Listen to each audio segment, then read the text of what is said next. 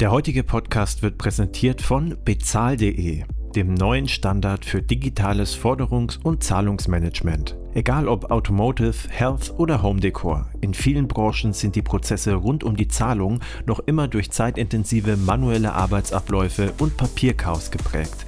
Dank der Komplettlösung von bezahl.de gehört dies der Vergangenheit an. Mit einem ganzheitlichen Ansatz werden die Prozesse von der Forderung bis zur Zuordnung jeder Zahlung automatisiert und Kundinnen gleichzeitig ein optimales Zahlungserlebnis geboten. Worauf warten? Die digitale Zukunft des Zahlungsmanagements beginnt jetzt auf www.bezahl.de. Willkommen zu Alles Legal, Fintech Recht Kompakt, Payment Banking und Paytech Law verpassen dir jeden Mittwoch Einblicke zu Rechtsthemen aus der Welt von Payments, Banking, Krypto und Co. Straff zusammengefasst und verständlich zu allem, was du wissen musst. In der heutigen Folge beschäftigen wir uns mit Kryptowährungen als Wirtschaftsgüter.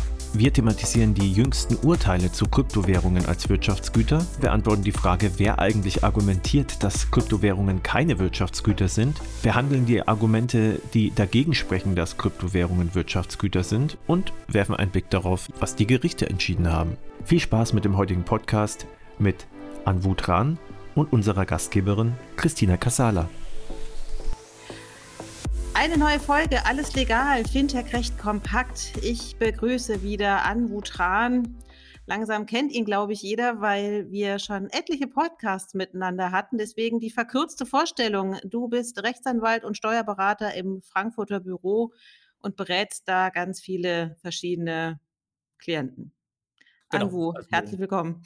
Ja, danke, Christina. Genau. Also Klienten, um das vielleicht nochmal zu spezifizieren, im Prinzip, ja, institutionelle Anleger und alle, die so am Insti-Kapitalmarkt äh, mitmachen. Aber Krypto finde ich auch spannend und bin ja auch Steuerberater, deswegen sitze ich da auch ein bisschen auf dem Thema mit drauf und äh, spreche da immer gerne mit dir über die verschiedenen Facetten. Aber darf man nicht Klienten sagen? Also passt das nur bei. Ach so, genau. Ich wollte nur sagen, was für Klienten. Ach so. Man okay. sagt eher für, für, die Zukunft, man sagt Mandant eigentlich, aber Klient vollkommen fein. Also. Okay, überholte Sprache hier. Wir hatten es im Vorgespräch gerade über, was sich alles in der Finanzwelt verändert hat. Und schon, schwupps, trete ich in die Falle, dass ich auch. Nein, nein, alles, bin. alles gut, alles gut. Ja. Gut, wir wollen heute über Kryptowährungen als Wirtschaftsgut äh, sprechen. Dazu gab es äh, unlängst zwei Urteile. An wo, wer hat sich das denn ausgedacht, dass Kryptowährungen als Wirtschaftsgut behandelt werden? Ja, also ähm, natürlich die Ver Finanzverwaltung äh, erstmal. Äh, wir hatten ja auch schon ein paar Mal über dieses BMF-Entwurfsschreiben gesprochen, dass jetzt die Finanzverwaltung äh, Kryptowährungen als Wirtschaftsgüter einstuft und damit natürlich auch Steuerpflichten begründet, äh, glaube ich, überrascht jetzt niemanden. Ähm, es gab ein paar Gerichtsverfahren, wo sich äh, ja, wo man zumindest versucht hat, dagegen zu argumentieren. Da ging es teilweise zwar auch um andere äh, äh Aspekte, aber da wurde auch versucht, eine Argumentation aufzubauen, warum denn Kryptowährung kein Wirtschaftsgut sei, weil dann wäre es auch nicht steuerpflichtig, ne? Weil dann wäre es kein äh, privates Veräußerungsgeschäft im Sinne des Einkommensteuergesetzes und dann, dann wären wir da ja fein raus. So. Wer war denn der Kläger? Ganz kurz dazwischen. Ähm, man weiß, also namentlich findet man es ja sowieso schon mal nicht raus in den Urteilen, ist natürlich anonymisiert. Äh, also in dem, es gibt, es gab zwei Urteile, einmal äh, Finanzgericht Baden-Württemberg, einmal Finanzgericht Köln. Ich würde mich jetzt äh, erstmal auf das äh, von, von Baden-Württemberg konzentrieren. Also da war es einfach, ja, also ich habe es gerade schon angedeutet, es geht ja um private Veräußerungsgeschäfte, war halt eben ein privater Kläger, äh, der da halt ein bisschen getradet hat und äh, ja, sich dann mit dem Finanzamt natürlich gestritten hat äh, über die Verst Besteuerung. Er wollte natürlich nichts oder weniger versteuern und Finanzamt hat gesagt, nee, nee, nee wir wollen, wir wollen das natürlich besteuern, genau. Aber eine Privatperson. Ich glaube, mehr findet man dann natürlich nicht raus, aber genau, das, das war mhm. so da der Kontext. Mhm. So, welche Gründe gibt es, die der Kläger hätte haben können, warum es kein Wirtschaftsgut ist? Also ich war natürlich auch neugierig, habe mir mal das Urteil durchgelesen und äh, die Argumentation durchgelesen, warum es jetzt kein Wirtschaftsgut sei. Ähm, ich bin da natürlich nicht in, ins letzte Detail technisch der Experte, aber es wurde, es wurde zusammengefasst auch versucht, sehr technisch zu argumentieren. So nach dem Motto, ja, also da muss man ja differenzieren, was ist mit dem Public Key, was ist mit dem Private Key, wo wird was gehostet. Und da gibt es ja zig verschiedene Facetten, wie man das technisch ausgestalten kann.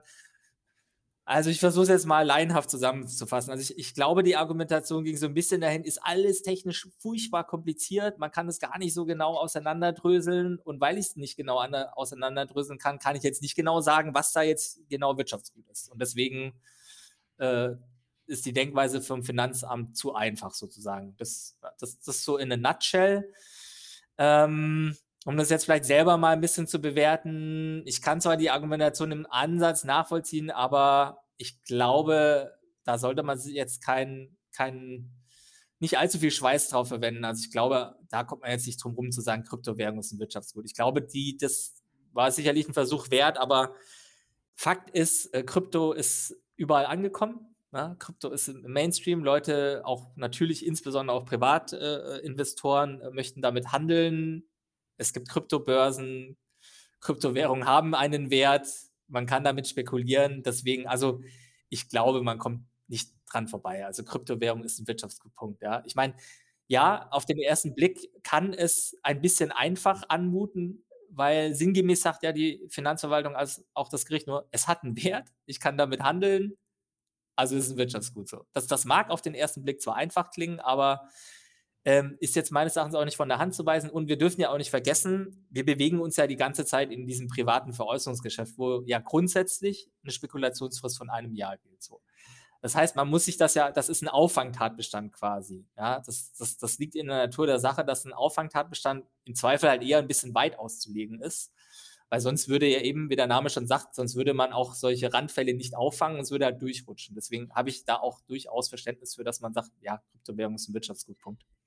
Mhm. Das haben ja die Richter an dem Finanzgericht in Baden-Württemberg und in Köln ja offensichtlich ähnlich gesehen. Exakt. Ähm, was wohl ein bisschen Hoffnung geschürt hatte, es gab ein anderes Verfahren, da ging es um die sogenannte Aussetzung der Vollziehung. Ähm, das ist ein, ein, ich sag mal, ein, ein Rechtsschutzverfahren im Schnelldurchlauf. Worum geht es da? Ähm, wie der Name schon ein bisschen vermuten lässt, Aussetzung der Vollziehung. Also da geht es wirklich darum, da ist kurz, also soll irgendein Bescheid äh, vollstreckt werden, also es ist wirklich kurz vor knapp. Also da geht es wirklich darum, um, um die Umsetzung seitens der Finanzverwaltung. Und äh, wenn ich da Rechtsschutz beantragen möchte, muss es ja schnell gehen, weil das ja quasi ne, geht kurz davor, bevor halt Geld eingezogen wird oder eingetrieben wird, wie auch immer. Und dann durchläuft man ein, ich nenne es mal untechnisch, ein, ein schnelles Verfahren, wo das Gericht so summa summarum so mal guckt, gibt es gewichtige Zweifel an der Richtigkeit. Also es prüft es nicht komplett durch, sondern guckt, mh, hm, könnte es auch falsch sein. Und wenn es ernsthafte Zweifel gibt, dann wird es, dann wird die Vollziehung ausgesetzt, weil man dann natürlich sagt, okay, das ist jetzt also die Wahrscheinlichkeit, dass das jetzt falsch ist, was da entschieden wurde, ist nicht null und auch nicht nur eins, sondern ein bisschen höher.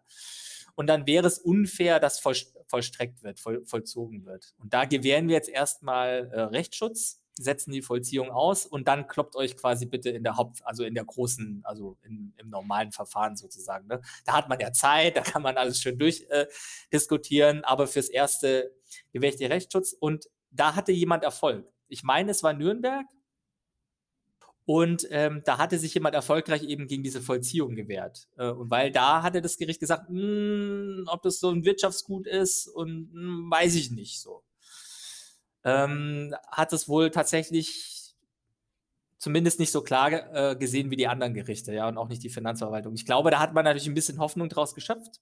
Und ich meine, mehr mussten die auch nicht machen. Sie haben auch nicht umgekehrt gesagt, es ist kein Wirtschaftsgut. Sie haben nur mhm. gesagt, ich weiß nicht, ob es eins ist und dadurch, dass ich selber jetzt Zweifel habe, setze ich mal aus. Punkt. Aber mehr ist es nicht. Und natürlich, klar, ein paar Leute haben daraus Hoffnung geschöpft und gesagt, oh, ja, also ein Gericht hat da jetzt wohl durchaus Zweifel, ob es ein Wirtschaftsgut ist. Äh, vielleicht sind es ja auch andere Gerichte so.